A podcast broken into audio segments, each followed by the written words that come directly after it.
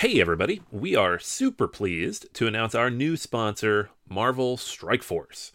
Marvel Strike Force is a mobile squad RPG that allows you to battle with your favorite team of superheroes and supervillains in a fight to save the universe against threats like Doctor Doom and Apocalypse. The goal power up your favorite characters to complete missions, unlock gear and other resources, and beat other players in PvP modes such as Alliance War and Real Time Arena. And the best part Marvel Strike Force just reached its six year anniversary, which means free stuff when you sign up via our unique link in the description. The anniversary consists of weekly events and bonuses. Just complete each event, and you'll receive special awards and skins. Make sure to log in each day and every week to take advantage of all the new characters that are being released specifically for this event. This will be Marvel Strike Force's most generous event to date, so don't miss out.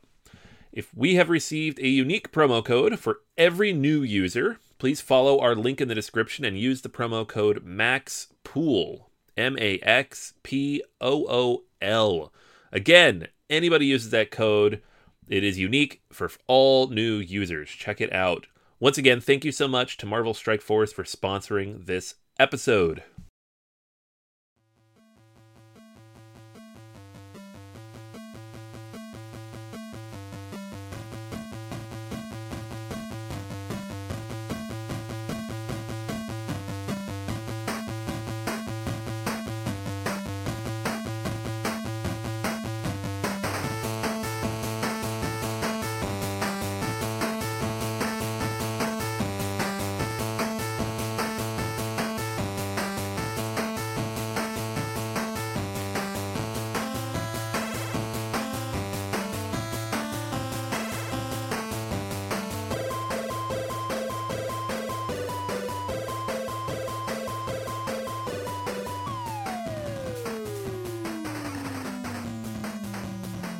Welcome to Board Gamers Anonymous, the podcast of board gamers and the insane fun we have at the table together. This is Chris, And this is Anthony. and this is episode 362 from Book to Board The Lord of the Rings. We'd like to thank all our Patreon backers for helping us bring you a brand new episode. All right, Anthony, there is one podcast to rule them all, and turns out it's us. Go fig. Who knew? I, I know, right? It's the least of them, right? You would never think, but turns out, you know, Ah, yeah, there's there's the analogy. Yep. Now now it makes more sense. That's that we right. are very much like the Hobbit of podcasting. we are. I, I, I think that's an apt description of us. You know, we are we are definitely the hobbits of of the uh, board gaming media industry. So, nonetheless, we are here with you, our our fair friends, on a little bit of a journey here.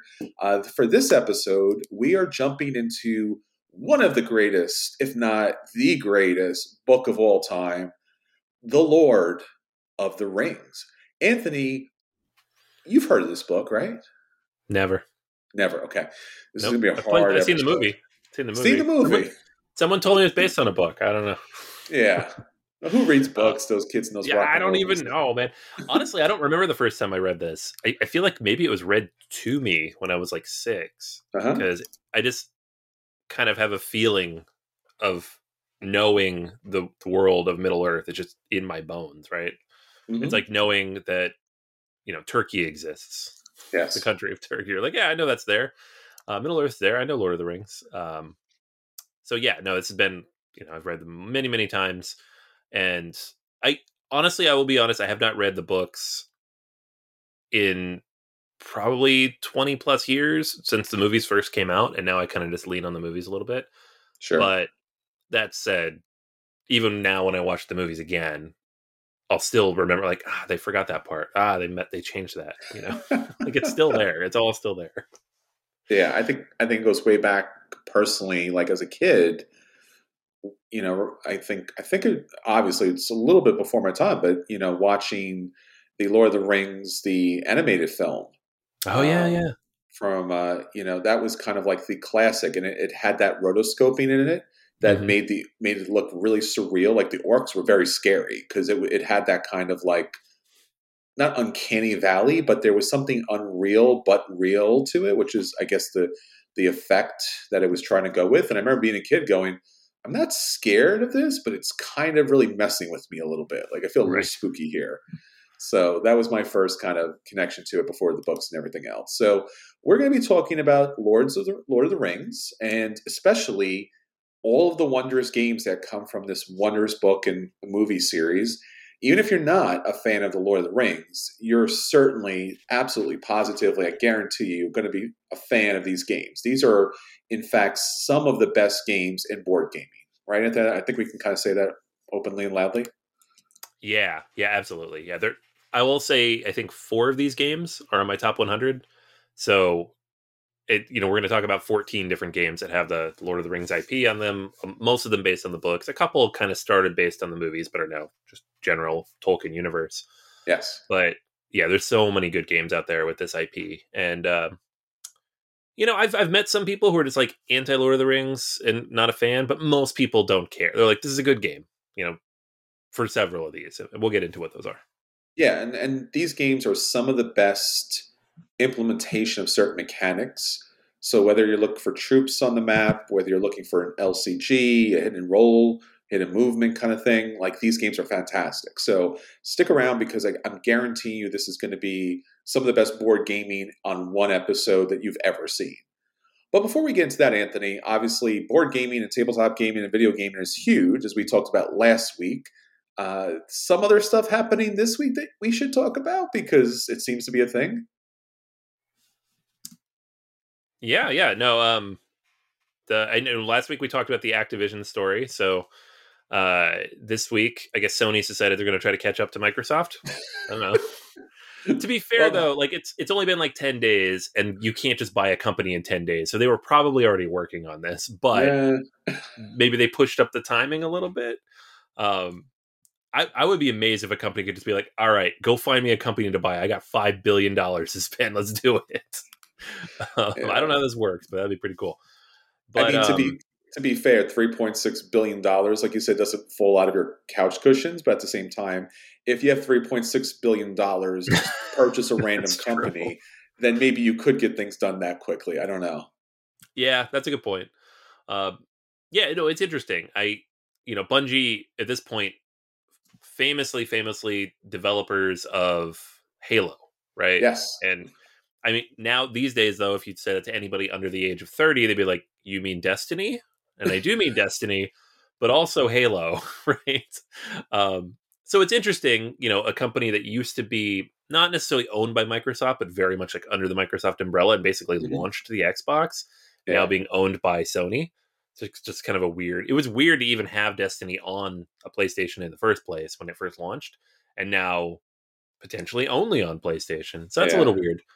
Um, it doesn't feel like it really goes toe to toe with Activision though when you have like Call of Duty and World of Warcraft and Overwatch and Candy Crush and everything else that came with that deal before. But maybe Sony's not done yet. Who knows? It seems like a very strategic move, I'm sure on behalf of their of their shareholders, you know, to actually not just purchase a company or a big company, but purchase basically something in Microsoft's backyard and again, like we talked about this, this is not just about the actual games, this is about the IP and, you know, the next 50 to 100 years. They're looking for the next Star Wars. So, yeah. you know, if, if they're able to mobilize this and utilize this in a real meaningful way, I mean, look at the Marvel cinematic universe now. It's like everywhere. It's, it's much more, you know, pervasive and, you know, expansive than it's ever been before. So, you know, we might see something like that from the Halo universe. This might be a whole other metaverse, so to speak. So, yeah, mm-hmm. yeah, and Bungie's like a whole like Destiny. Like I have friends who play Destiny and have been playing it for years, and it's yeah. it's a it's its own world unto itself, right? It's basically yeah. an MMO, right? People yeah. play it constantly. They play hundreds of hours. There's new content constantly coming out for it. So it's not for me because I just don't have time for anything that has that much time content in it. But what little I have played of it, it's a very good game. It's just it's an ecosystem, right? It's a yeah. whole thing. It's a lifestyle game. We talk about lifestyle games and board yes. games. Destiny is a lifestyle game. So pick, you know, having a lifestyle game in your docket, not a bad thing. No, not at all. And again, something that's even more important than that, Anthony, there's another game that was recently purchased. What about that? Oh, yeah. So uh if if you've all uh, been living under a rock for the last month or so, um, then you've never heard of Wordle. What? But Uh, the rest of us have heard of it, and especially if you're on Twitter, because it's just constantly people posting their scores from Wordle. Um, if it's a very simple game, it it was developed by um, I think Josh Wardle is his name, and he, he made it kind of as you know a gift for his wife, who, like loves word games, and then people found it and it launched. I think it launched in the fall, but people found it. It kind of exploded over the last like month and a half. Um, millions of people play it every day, including myself. It's like takes five ten minutes. It's just like a if you ever played Mastermind, it's that but with words. Sure. And so the New York Times, being you know kind of the king of the hill in terms of online word games with the crossword puzzle and spelling bee, is like, well, we have to have that. And so they dropped low seven figures. Don't have an exact number, but you know more than a million dollars on the developer, and they now own Wordle. So they say it's still going to be free for a while, which is good because that's the reason everybody's playing it is that it's free. You just pop open your phone and it's free to play. Um, but I have to imagine eventually it'll go behind the pay gate. Um, which, to be fair, is like five dollars a month, I think, for access to the crossword, the spelling bee, and then whatever else is in there. But if you don't want the rest of that stuff, you might have to pay five bucks a month for Wordle. I don't know. We'll, we'll see in a few months. Well, a lot of good games getting picked up and a lot of games being recognized. So that's always really awesome. So congratulations to all those people. And clearly their change that came out of their couch cushion that they could just purchase games. Like we purchase games, right? Like Right. clearly that's not an issue. I, I have several billions of dollars or millions of dollars to just drop on a game. It's so Uh. weird to me. Like, yeah, Destiny 2 for $3.6 billion. That's what they paid. That's what Disney paid for Marvel. It's what Disney paid for Star Wars. Unbelievable. A video game, Yeah. to be fair, the developer of that video game, but they only have one video game out right now, is worth as much as Star Wars.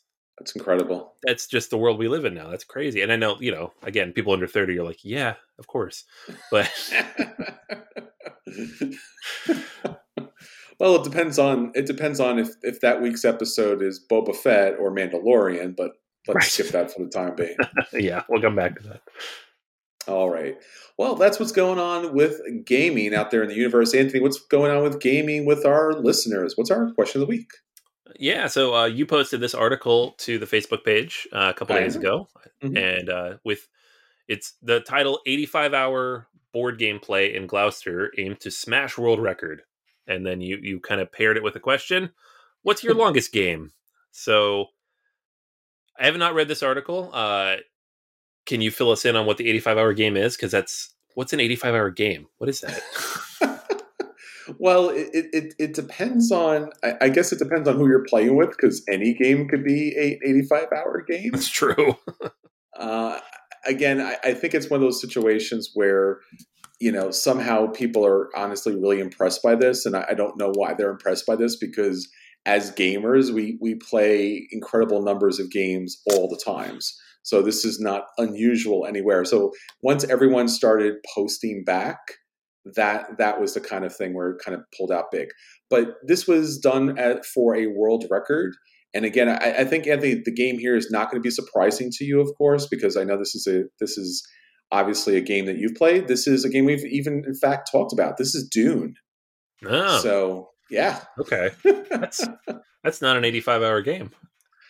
Uh, you know, How do you stretch that to 85? Because here's the thing you could turn any game into 85 hours if you just sit and stare at each other for three days. So, Yeah. how, um, hmm, I'm gonna have to read this. I'm interested. I want to know how this works.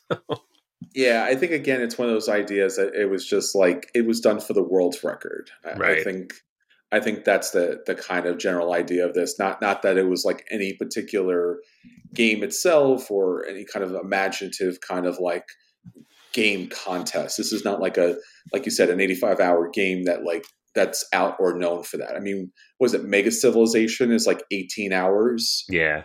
right? So the, at least the one that they're showing here is, you know, it, as as far as Dune is concerned, is one of their big games. But um, obviously, you know, I guess you can stretch any game. I don't know. I haven't played Dune. I, I know it was long. I know you, you kind of reviewed it when it when it was like re released. So, but let's let's say anything. The group itself raised a thousand dollars, or I'm sorry, a thousand pounds for a mental health charity. So that's good. And they'll need it after 85 yeah. hours. Because yeah, I remember doing 25 hours and I was like, yeah, I feel I feel mentally unwell after this. Oh my gosh. Yeah. Uh, no good. All right. So that's really I mean that's that's awesome. People are raising money for mm-hmm. charity mm-hmm. by playing games. It's always cool. Um, but we did ask people what games they have are the longest, and so we got a few good answers.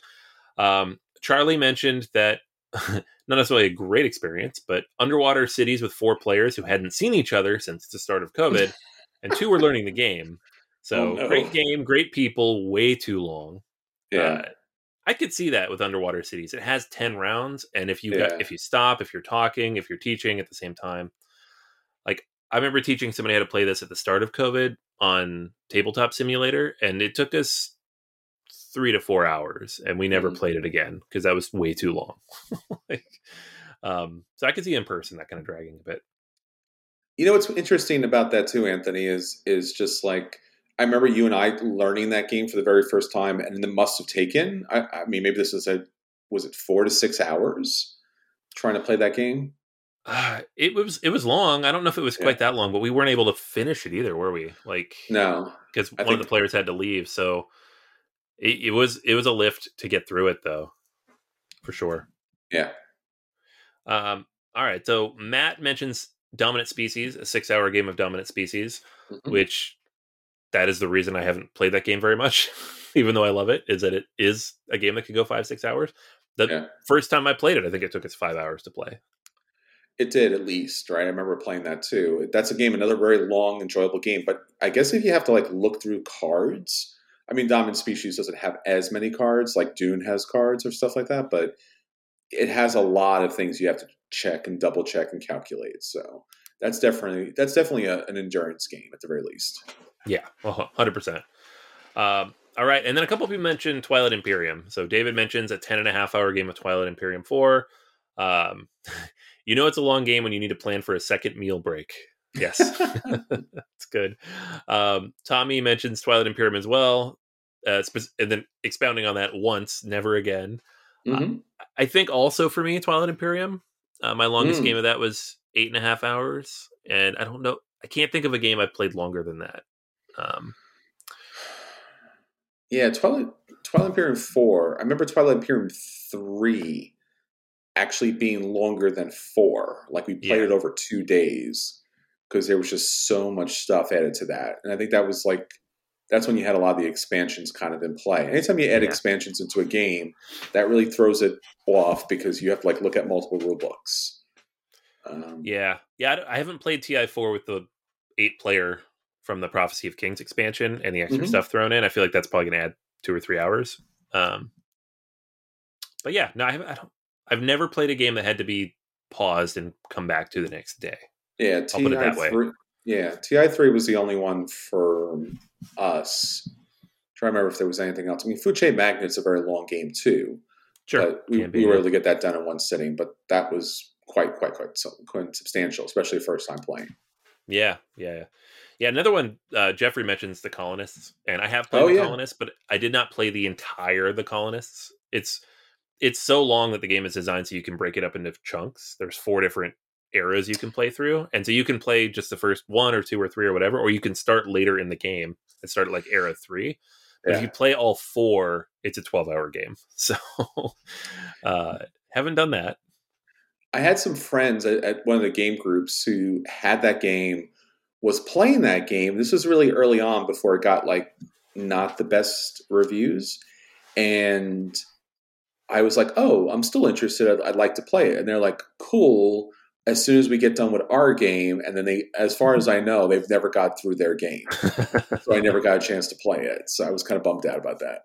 Yeah, yeah. My favorite thing is like you go to BGG and it says thirty minutes to six hours, and you're like, okay, that's how, how do you how does that scale? I don't understand.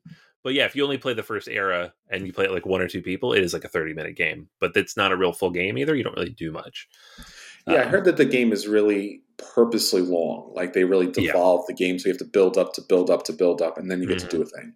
Yeah, yeah, yeah. The one time I played, I played it solo through all four, and I did play that over mm. two days, and it was probably three or four hours.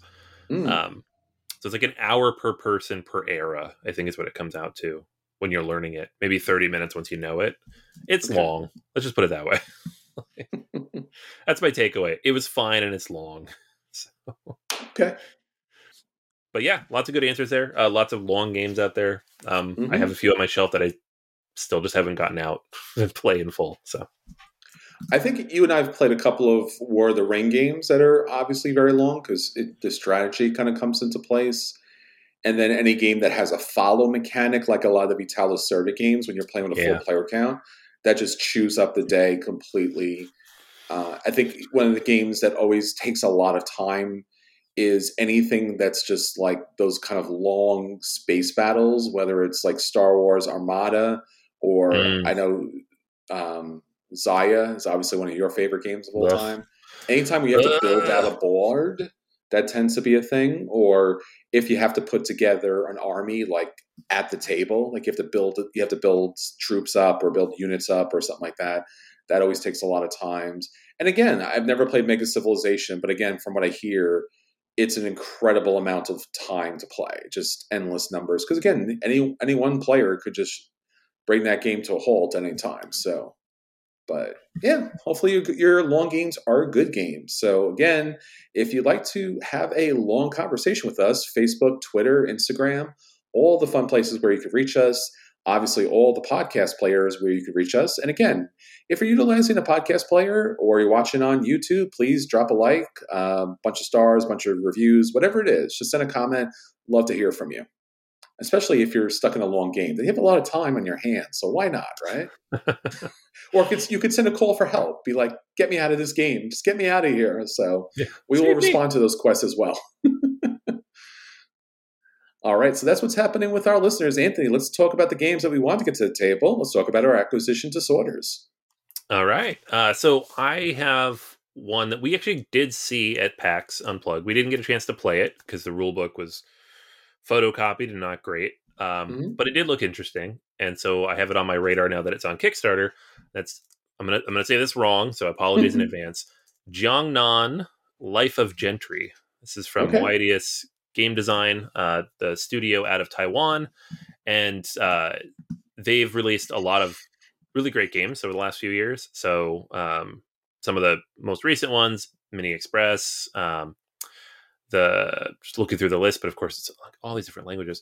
Uh, uh, lots of good stuff. So the Flow of History was another one. Flip City, Oh, yeah. Um, Yeah, yeah. so lots of good games that have come out over the years, and often they fly under the radar, and yet consistently good stuff, right? And I've backed Mhm. several of their games on Kickstarter, so uh, always keeping my eye out when they post something new.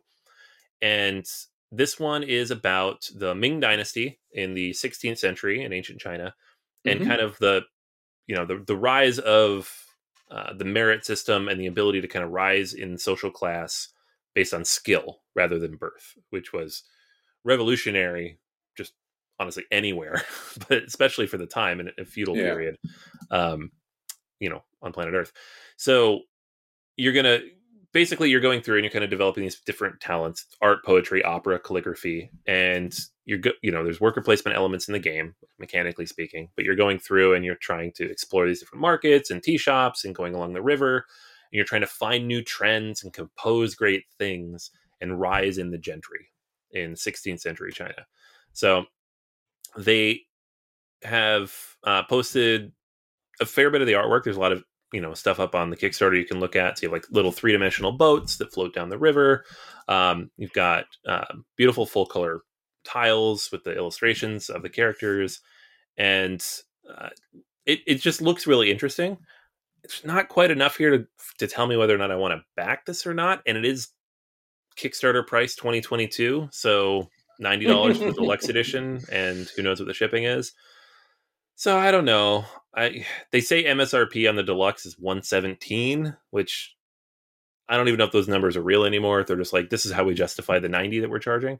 Sure. Um, and then if you want the all in, it's 140, which comes with like some extra bling on top of the bling. So I don't know. The $65 version of the game is just a straight up normal, you know, mid tier Euro game. You're getting some cardboard and meeples in a box.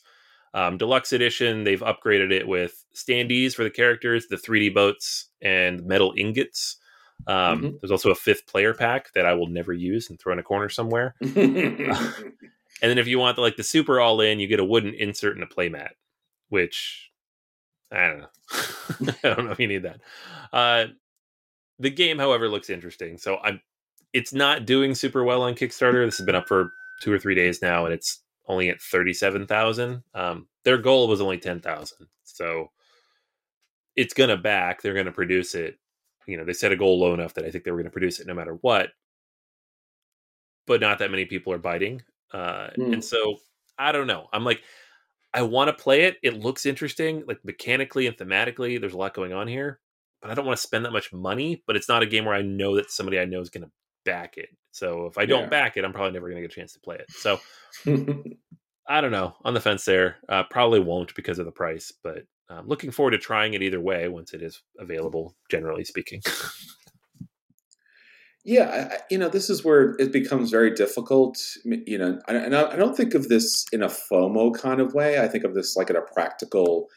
Mm. You hmm. know, do I have to buy this now? What's the best version of the game? What, what you know, like because a lot of times when those games are like, as you mentioned, Anthony, like blinged out, I'm not really looking at it as like, oh, those are really cool things that I can look at, but like it probably makes the gameplay better or more immersive or more thematic instead of having some kind of paper or cardboard piece.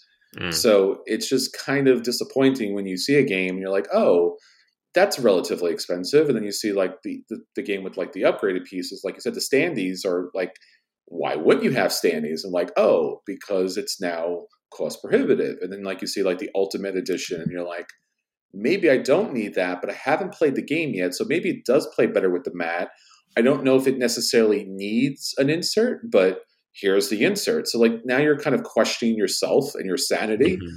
as far as like how should I buy this? If I have to buy the insert later and it needs an insert, then uh, and then if do I want the mat now or do I need the map? And like you said, this comes back to the whole idea that like seriously, can you just release the core game set, let people play it, and then come out with the expansion as another Kickstarter? Because I don't know. Like I, I look at this too, and like you said, as a good pedigree, like I want to back this too, but it is it is like on that line, if not just a little bit further than that line, as far as like is this just a, again? This, I think this is the, the current sin of Kickstarter because it doesn't seem like these games would not be produced otherwise. Like it seems like they have, you know, these are not like you know somebody making their their game for the first time uh, with their own company. These are games that are going to be produced it's just a matter of like, hey, it makes a lot more financial sense if they could sell everything to you all at once before you play it, and then maybe not buy the expansion or take a risk on the expansion. But at the same time, it's like it just it just makes it too hard. It just it just honestly makes it too hard. And again, also too, like most people, I know we're kind of crazy, and I understand, and I accept my insanity and completionist and FOMO and everything else. But like most normal adults who play board games are not on Kickstarter around the clock looking at every project that comes in. So when this game actually does come out, it's too late for them to back and get all the good stuff. I don't know. Yeah, man, I 100% agree on all that. Um, and you know, it's it's it's difficult because this game they they tried to put it up in November. You know, mm-hmm. this is the second time they're running the Kickstarter. And I don't know, you know, I haven't dug into the details of why they postponed it. Mm-hmm. Uh, but it was up for a little while and it had a couple hundred backers. I know there were some issues with like artwork and um, like board layout that people had, but in general, I think the price is always going to be a thing people come back to. It's like it's a lot of money you're asking for a game that maybe it's amazing, but if nobody's played it, there's no way to know that for sure, right? That it's mm-hmm. worth $110 with shipping that's that's a lot to ask. And that I mean, I know that's just what games cost now on Kickstarter, but all that does for me is make it so I'm like, well, I'm only going to back two or three a year then, and I'm going to make sure they're the ones I really want. I'm going to get whatever Lacerda puts out this year. He'll put out at least one game this year, and maybe one or two more, and that's it. Well, like I said, I, I was trying like if I didn't make the point, I apologize. Like I think that's the sin of of Kickstarter currently is is the these games are mediocre. They're not bad it doesn't seem like there's really any like we always had, you know, like early on, especially in the beginning, when I remember I did the podcast Kick in the Habit, and there was a lot of bad games, a lot of like rando people trying to steal IPs and, and art assets and things like that. So they were like bad. And then there was games that were just bad because it was Kickstarter and like people really needed the money to be able to do a thing. And that's, they weren't trying to cheat people. They were just first time game designers. But now we're at the point where like Kickstarter is used for like literally everything. So like you go on a Kickstarter and it's like, should I buy a game for over a hundred dollars? That's just going to be another average Euro game that I'm going to be like, oh, well that that's okay, and I'll stick it in my closet and never play that game again because I have half a dozen of those games. They're not bad, but they're not particularly good, and therefore not really particularly, you know, worthy of that particular price point in the shipping, right? Because like I don't know about you, but like I go on, you know, all the websites and I try to purchase a $100 worth of games, which is not hard to do, but, ine- but inevitably I do that so I get the free shipping, which again is kind of crazy because you're only talking about maybe like 10 bucks more. But, or, you know, but here you're buying everything and paying for the shipping. You can just buy it later in a more generic format. It's just the oddity of the time where a game is very good and then you can't get it or you have to pay more for it later. Right. So I don't know. It's a problem. it's, a, it's, a, problem that I have. Clearly, it's not a problem that most people have, but it's definitely a problem I have. Uh, speaking of a problem I have, uh, the Spice, the Spice Melange. Uh, the game from my acquisition this week is an expansion to a game that I've played and felt was decent, like a decent, good game. Like not necessarily the worst game in the world, not necessarily the best game in the world. Um, Dune Imperium. This is its upcoming expansion uh, Rise of Ix. This might already be out, depending on where you are. You might have an opportunity to already purchase this. By all means, do so. But at the moment, I don't have a copy of it, and it seems like an awesome game, and this might be something you might want to pick up. And again, if you don't know anything about the Dune universe, probably don't want me to explain it all to you here. We might actually do an episode on the board games here in particular. I think we did one recently, right, Anthony? We talked about yep. all the games in that kind of universe. So go back to that episode because the Dune universe is multiple books and the movies barely, barely, not even barely scratches the surface of Dune. It's a very cool universe. Like it is an amazing sci-fi universe. If you like sci-fi, you owe it to yourself to, at the very least, watch the recent release, the you know, the new movie that just recently came out. But uh, the main game, the base game that comes out that we've already played, and I reviewed the game, is, is a fairly good game. Basically, it's a deck builder that has some elements of action selection. So you'll be playing on a board in order to activate certain spots on the board. And then there's battling and ways in which you convert resources to other resources because it's a, basically it's a Euro game. And then there's a number of different action cards and special cards that come into play it's a relatively good game. I, I, can't say necessarily anything bad about it, other than the deck itself doesn't cycle, you know, often enough or completely. So, if you are building a certain deck, like Fremen, for example, and there's a bunch of cards that you really want, but they're at the bottom, you may never see them, and so you're building a deck that's going nowhere. So, it kind of, if it would fix that thing, it'd be great. Here's the expansion. To my knowledge, does not fix that thing, but nonetheless. Uh, Rise of Ix, you get three new great houses with unique uh, leaders' abilities. Again, the leader abilities are, aren't radical. They let you do basically one minor thing, but it kind of distinguishes the characters. It's basically like having a one card in front of you throughout the game. There's additional technologies which are good. Uh, there is the dreadnoughts, which is a little bit of a game changer because in the game, at the end of every round, you're basically battling more or less. And the dreadnoughts add some special conditions. There were like three troops in the game, and you know it gives it gives the battling a little more flavor to it, and I and I particularly like that too. Um, there's infiltrators, and again, it just adds more complexity to a good game that could really use more complexity. So that's good. Happy about that, and again, I think for Anthony's sake, it doesn't add a fifth player. So yes. I think I think we're okay for now. But uh, Dune Imperium Rise of Ix, if you haven't played Dune Imperium, again, you do not need to be a Dune fan to play it. It's pretty straightforward. It's a bunch of shapes and conversion of resources.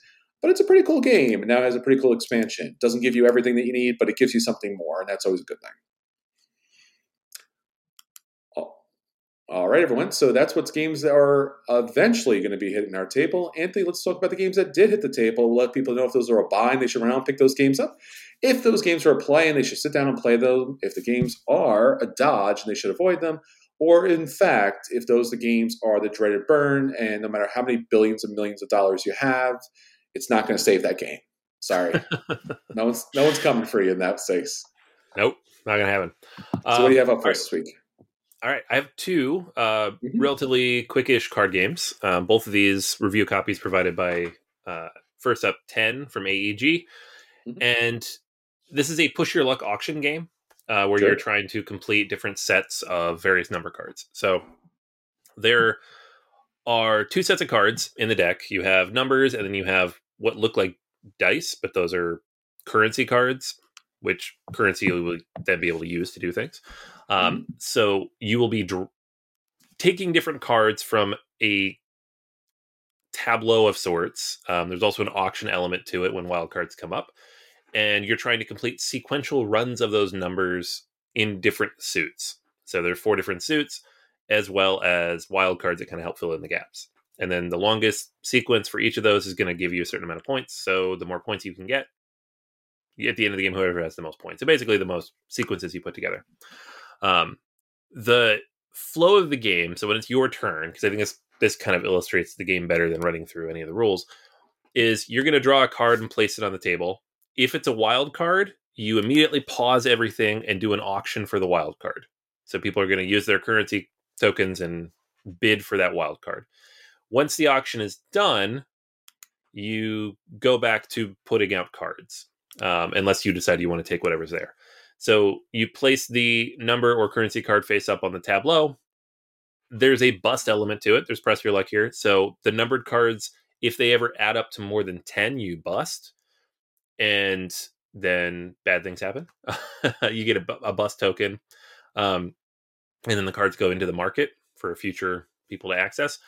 But the currency cards will, will subtract from the total of the number cards. So as those currency cards come out, they reduce the total value of what's out there. So if you have like a seven number and you're afraid the next one's going to bust, but you also have a five currency card, your actual total on the tableau is two. So you're fine, probably, unless a nine comes out. Um, but the the currency cards can also bust. So if you push those too far, then you'll also bust on that. So you have to be careful. The busts are a little bit different for each of them, but um, effectively, if you bust on currency, other people are going to get currency at the table, and if you bust on cards, you just basically lose your turn. Uh, so typical press your luck game. You know, push too hard and it's no good. Uh, eventually, though, you're going to take the cards that you want from the tableau, assuming you didn't bust, right? So once if you're like, okay, I'm good, it's eight total. There's like two twos, a three, and a one right? You're like, all right, I'll take these cards. You take all the cards, and you can choose to take the currency or the number cards. You can't take both. Um, you can only have up to 10 currency tokens at any point in time. So keep that in mind as well. And you will put those cards into your tableau. Um, other players are going to gain currency based on the tableau as well. So whatever currency tokens are out there. If you didn't take them, if you took the number cards, they're going to get currency. So you're constantly getting money that you can use for these auctions and everything. Um, and that's it. You just kind of go through that and cycle through, and everybody takes their turn until all the, the whole deck is run out, and then you see who had the most sequences of numbers. So you can reorder your sequence, you know, during the game, however you need to do it. Um, the wild cards can be dropped in as necessary, and you're just trying to get a full sequence of from one to nine you're not going to get all four colors from one to nine because there just aren't enough cards in the game to do that. Other people will get the cards. So you'll get as many sequences as you can, and then you're going to figure out your total score um, at the end of the game. And this whole process takes, I don't know, 15, 20 minutes, depending on how much thought people want to put into what cards they're pulling. A little bit of AP can turn this game into a, an hour because the deck's pretty hefty, but if people are just flying through it, it's pretty fast.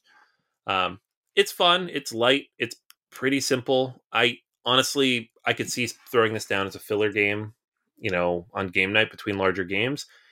It's nothing mind blowing. Having played it a few times now, it was interesting, but at the same time, often you kind of get into these cycles where you're just doing the same things, or you just, you get a bunch of low number cards out in the tableau. You just take them all, and that's that.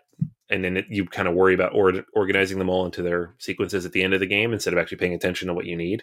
Um, so it's a, it's a good play game, right? It's not a buy. I wouldn't run out to grab this. It's not like revolutionizing, you know, twenty dollar small box games, but it's fine if someone wanted to play it. I will bring it out. I will keep it because it's easy and accessible, and the kids liked it fine. But I don't mm-hmm. think it blew anybody's mind. Okay, so that's well, ten. Uh, the other game that mm-hmm. I wanted to mention is the opposite in that you absolutely should own a copy of this game. So, uh, the Crew Mission Deep Sea. Now, I, I, should say up front that the Quest for Planet Nine, the first Crew game, was an instant buy for me. It was one of my favorite games of the year, uh, the year it came out, and it's just an amazing, amazing game all the way around. Um, Mission Deep Sea changes the theme. Now you're underwater, so the rockets are now submarines, and the your astronauts are now wearing like swimsuits underwater. Um, but the big thing it does is it changes how the missions work. So in the previous game, you would go through the booklet and it would tell you what the missions were, and you kind of set it up in the middle. Now you have a deck of cards, a pretty substantial deck of cards and different types of things you're trying to do that you can kind of build out based on the number of players, based on the time frame, based on the level of challenge that you want. Um, and the result of that is one higher replayability because tremendous variability, but two, you don't get stuck. The crew is obnoxious in that you just occasionally hit a point like right around 15, right around 25, 30, I think was another one where you're just like, I can't, we can't beat this, and you just you're gonna lose over and over and over again, and you can't like construct it or craft it or change it based on player count or anything like that. And so certain player counts, it's just like you can't beat this. It's just not possible. Um, it was possible if you got lucky enough, but it just and it made the game less fun, despite it being such a fun game. So this version of the game changes that one element. Um, there's a couple other small tweaks, but that's like the one huge thing that really overhauls it and just fundamentally improves and makes the crew a better game. And it was already a great game. So, you know, if you have the crew Quest for Planet 9, buy Mission Sea because it's better. I will say I probably won't play Quest for Planet 9 again because this is just a better game and it's generally it's the same mechanics, but now it's a better way to play it. So it kind of makes the old version of the game unnecessary maybe trade it in, find somebody else who wants the old one, give it to them. But um, the crew is already. I guess what it does is it bumps the other one down to a play because now Mission Deep Sea is an absolute buy. So if you have twenty bucks and you're trying to decide between two um, quick fun filler games, uh, definitely go with the crew Mission Deep Sea. Ten's all right. Uh, it's a play, but uh, this is uh, a brilliant game made more brilliant by adjusting probably the one thing in that game that it needed to be adjusted to make it better. Do, do you know? I mean, this is an off question. Do they have this as a separate entry in Board Game Geek? Is, is this a is this different enough that it's a different game? Like, you're yeah, clearly yeah. saying you're clearly saying that this is not. You don't own both. You don't need to own both, right? They're not. They're in no way different enough to own both. Yeah, no, it's I don't know. It's like a it's like a sequel that replaces the original. Like you're just like you have no it reason to go back it. and yeah. And like okay. I'm sure there's people who would argue with that and say, no, no, the space theme or no, no, the mission structure.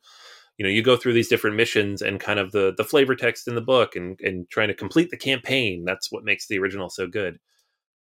And I don't disagree with that.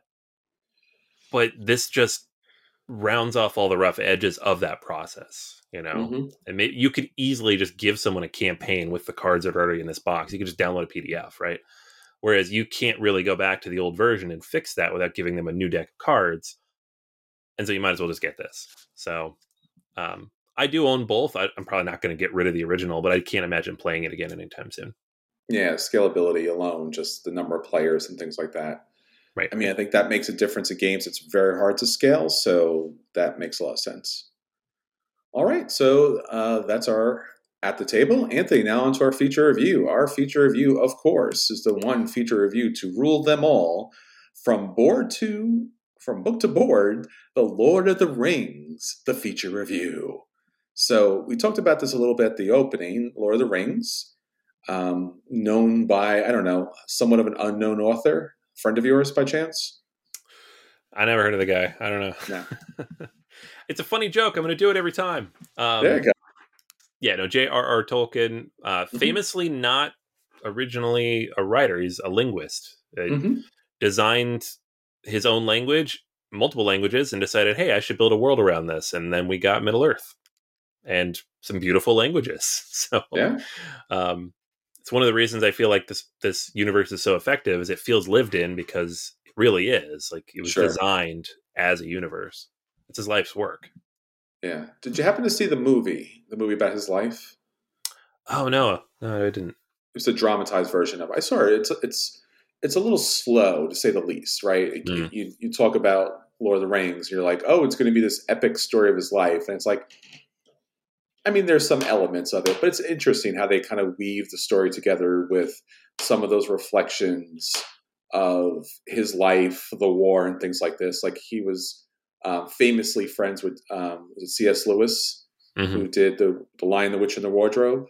Yeah, Um, and again, coming out with these two ver- two massive versions of of just like historic fantasy that like everything else has drawn from, you know, especially from Lord of the Rings since then, right? Yeah. Like you can point, you can look at Harry Potter, you can look at Dungeons and Dragons, you can look at so many different things and go, oh no no no, Lord, you know, Tolkien did that. That was Tolkien's base premise for a lot of things. And again, he drew from a lot of you know folk tales and mythologies as well. So um, I don't know if anything is particularly brand new and unusual, but nonetheless, that that was certainly a kind of like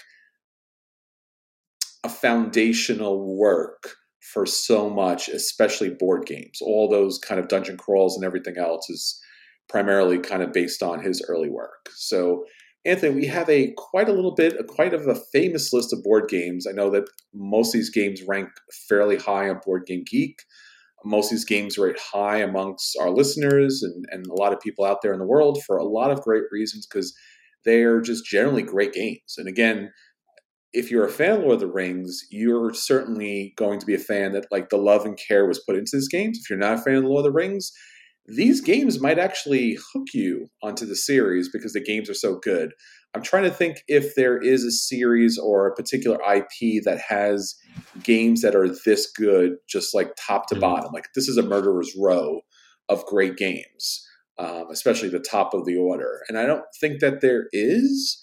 Um, some of these games are a little bit older, and maybe the, the mechanics have been since updated.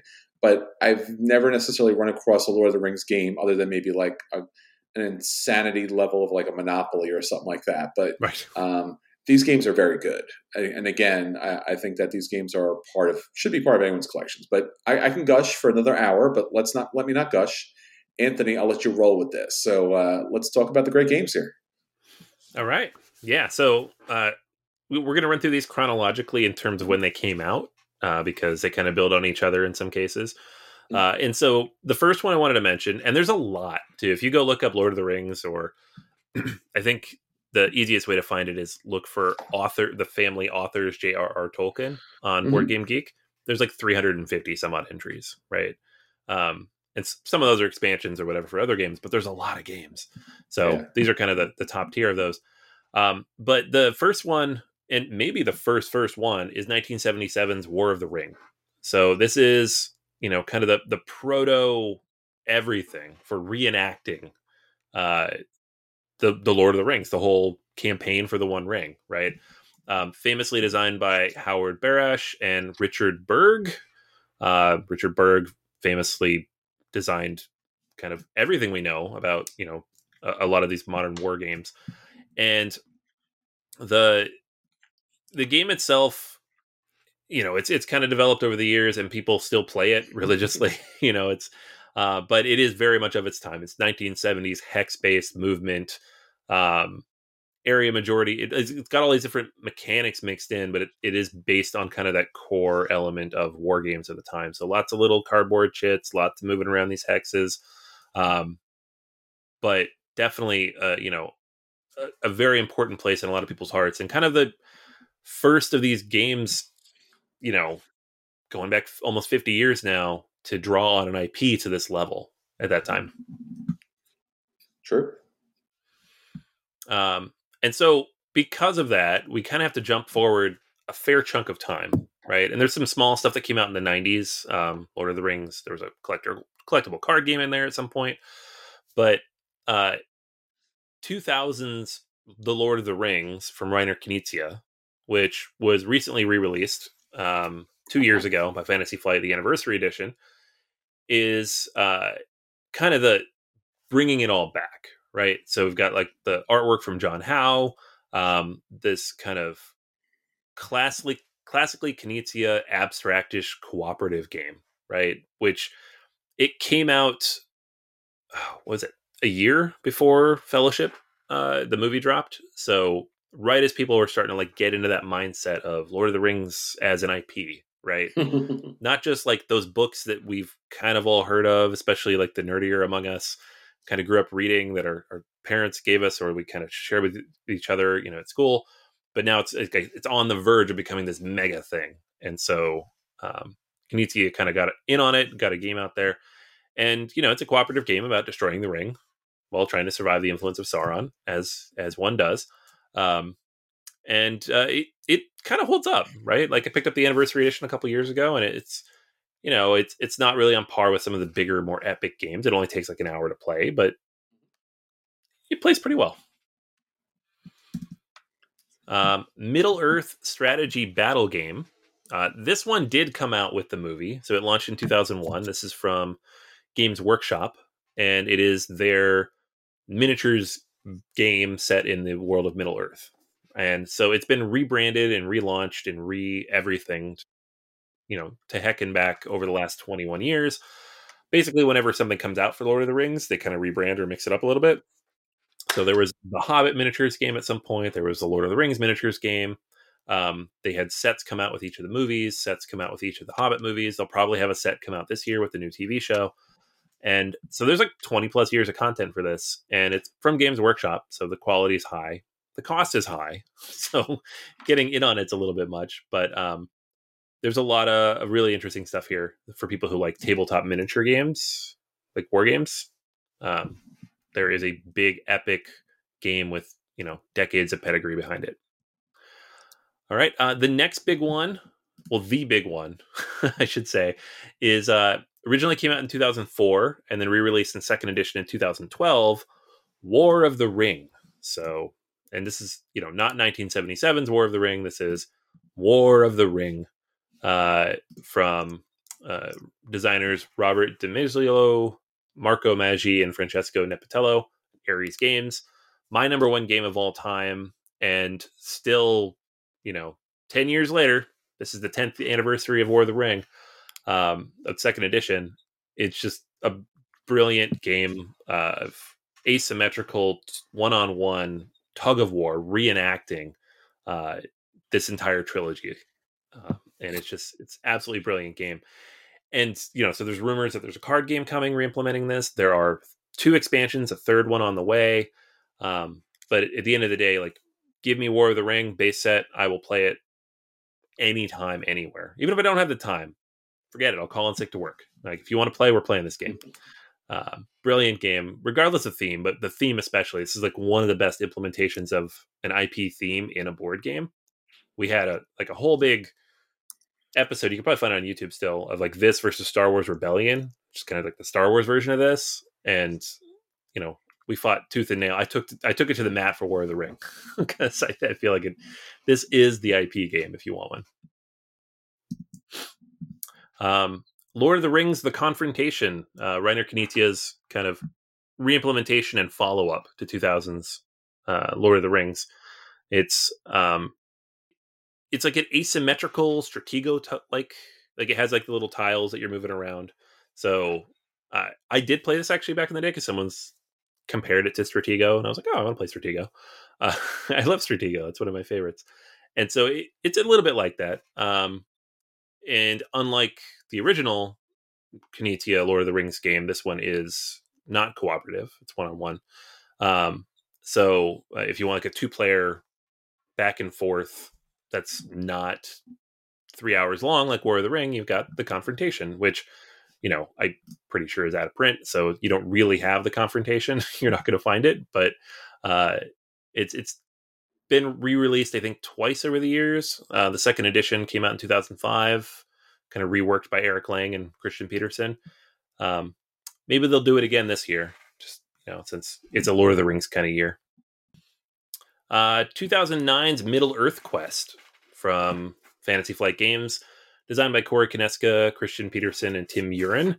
Uh, this is, it's, I guess, I don't want to compare it to War of the Ring because it's not really like that. It's more of like a kind of a adventure-ish type of thing. Um, so it is two to four players. You can play with three. Uh, is what people recommend as the best way to do it. But one player has to be Sauron and try to spread evil across the lands, and then up to three players can be heroes and kind of do their best to to fight off. Uh, you know, do the things that you do to Sauron.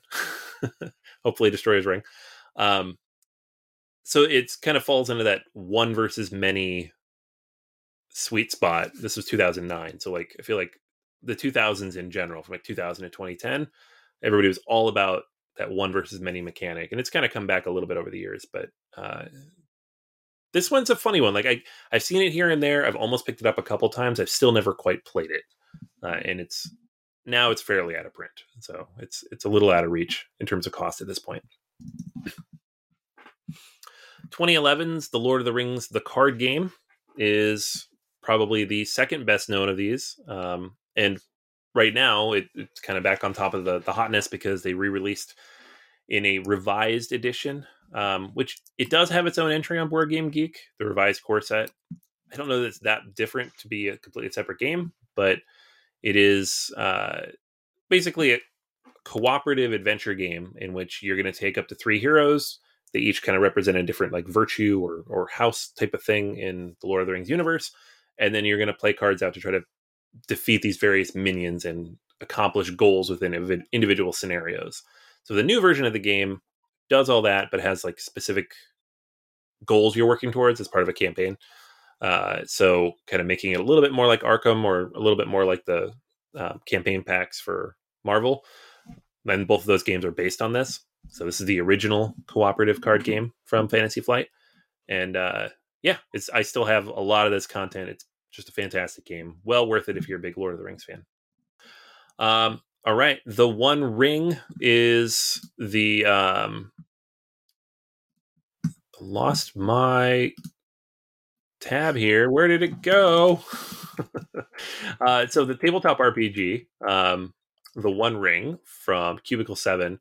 This has been around for a few years. Uh, they launched a Kickstarter last year to kind of bring about the second edition of this. But basically, if you want to play an RPG in the world of Tolkien's Middle Earth, uh, the One Ring is the way to do it. Right? It's just this sprawling, epic, beautiful artwork. All these different things brings in so much of the lore. And I've always wanted to play this, and I just never had a group of people to play it with. So I've been tempted to buy the core book multiple times because of that, but I've held off, just knowing I need a group of people before I can commit and pick that up. So someday. Uh, Lord of the Rings: The Fellowship of the Ring deck building game, and Two Towers and Return of the King. So these are the Cryptozoic um, Cerberus engine deck building game card games. There was three of them, one for each of the movies, using the artwork from the movies. But hey, it's Lord of the Rings, so we're going to call it related to the to the books. Um, fairly simple deck building games. It yeah, but there's like 30 of them that Cryptozoic released over the years using the same engine. So if you like that engine and you like the theme, there you go. You got a you got a way to play it. Um, I feel like these are out of print at this point. Uh, I don't know if they'll bring them back just because of the way licenses work, but they are around. The Battle of Five Armies came out in 2014. Uh, this is the sequel to War of the Ring, and it reenacts the Battle of Five Armies from the end of The Hobbit. Uh, it's a little bit shorter of a game, a little bit more accessible and more tactical in that you have a lot of units on the map to start. The map is smaller, everything's closer together, and you're going to fight a lot. So it's a little bit more like the you know kind of modern run of dudes on a map games, but with War of the Ring mechanics mixed in with the way the cards work. because the mechanic there is kind of consistent with what you had War of the Ring with managing your deck and getting your your major heroes out. Um, but it is definitely more like head to head. Now, I have played games of this that have gone pretty long, three to four hours, but consistently it is about I'd say half to two thirds the length of War of the Ring, unless you go to the like kind of to the mat on both sides. Uh, right, Adventures in Middle Earth. This is kind of the other uh, uh, Lord of the Rings tabletop RPG from Cubicle Seven. This is based on D and D Fifth Edition. So, if you want a, kind of the familiar, accessible um, set of rules that everybody knows and loves from the Dungeons and Dragons open game license, then you've got Adventures in Middle Earth. Um, so the actual license for this kind of switched over to Free League in 2020, so you can't pick up new stuff anymore. But there's a lot of stuff still out there for Adventures in Middle Earth. Um, I think the One Ring is kind of where that energy is focused now. With the I don't remember who picked up the license for that, but uh, the new version of that coming also from Free League um, pretty soon, I think, when they start shipping that. Hunt for the Ring from 2017. This is the prequel to War of the Ring. Um, same design group and Ares Games, and this is a hidden movement game, like pure hidden movement. So think Fury of Dracula, um, and it's basically everything that happens up until the point you start War of, of the Ring. It's like the hobbits getting out and going off to find um, help, right?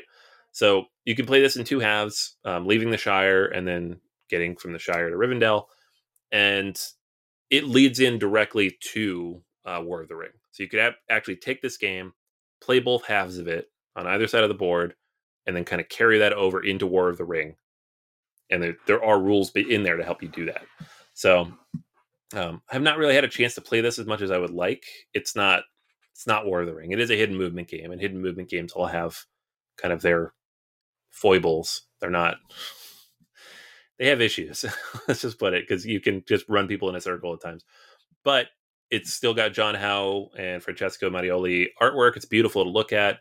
Um, and it's relatively streamlined, and the fact that it links up with War of the Ring is just fantastic. So it will always be on my shelf. And then the most recent release, um, major release in the Lord of the Rings gameography, is the Lord of the Rings Journeys in Middle Earth. Uh, this is from Fantasy Flight Games, and it takes the mechanics that we know and love from Mansions of Madness and Descent and kind of mashes them up a little bit and gives us a adventure game with miniatures on a you know growing map that is run by an app. So it's not for everybody. I know some people are just never going to play an app game. Totally respect that.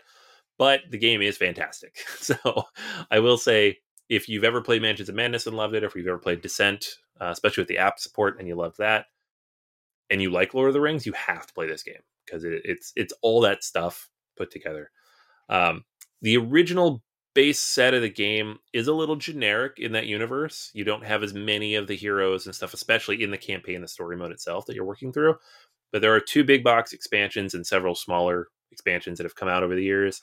Um, the most recent big box expansion, Spreading War, just came out like two weeks ago, and that adds a lot more familiar characters. You go into the mines of Moria, you, you have Gandalf out there swinging a sword and his staff. Um, so lots of good content here. They said they're done making new content for this game. Um, so there's a good chance it. I don't know if they're going to stop printing it or not, but it is Fantasy Flight, and that's what they do. So if you do want this, either track it down now or keep an eye out for when it starts going on clearance because at some point it won't be available because they're not making stuff for it anymore. Uh, it is very good though, so highly recommended. My kids love it, uh, and I've, I've played through the campaign a couple times now. So there you have it 14 games in the world of Middle Earth, uh, from tabletop RPGs to good old fashioned war games and adventure games. Lots of good stuff. Nice. All right, so that's everything for this time. Until next time, this is Chris. And this is Anthony. And we'll save you a seat at the table.